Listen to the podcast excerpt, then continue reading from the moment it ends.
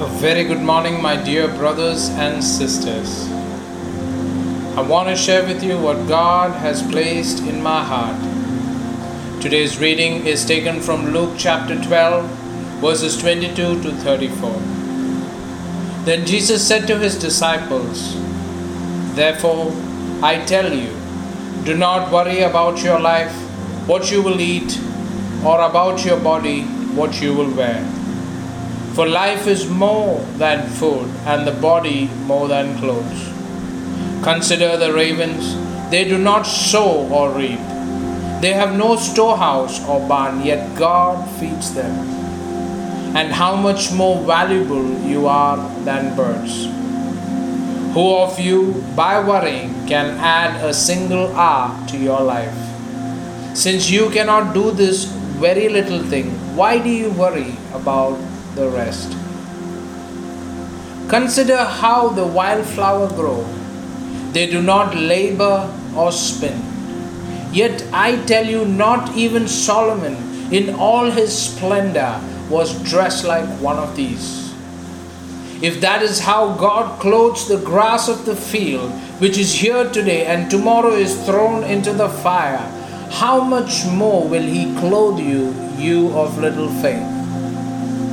And do not set your heart on what you will eat or drink.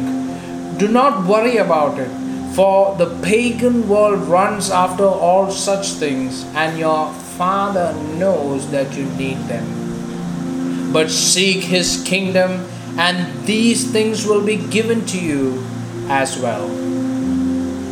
What we get to see from this passage, Jesus commanding us not to worry. But how can we avoid it? Only faith can free us from the anxiety that is caused by greed and covetousness. Working and planning re- responsibly is good. Dwelling on all the ways our planning could go wrong is bad. That's why the Bible says, Who of you by worrying can add a single hour to your life. Since you cannot do this very little thing, why do you worry about the rest? Worry is pointless because it can't fill any of our needs. Worry is foolish because the creator of the universe loves us and knows what we need. He promises to meet all our real needs we can overcome worry by simply trusting in God. And this trust is expressed by praying to Him rather than worrying. But seek His kingdom, and these things will be given to you as well, is what the word says.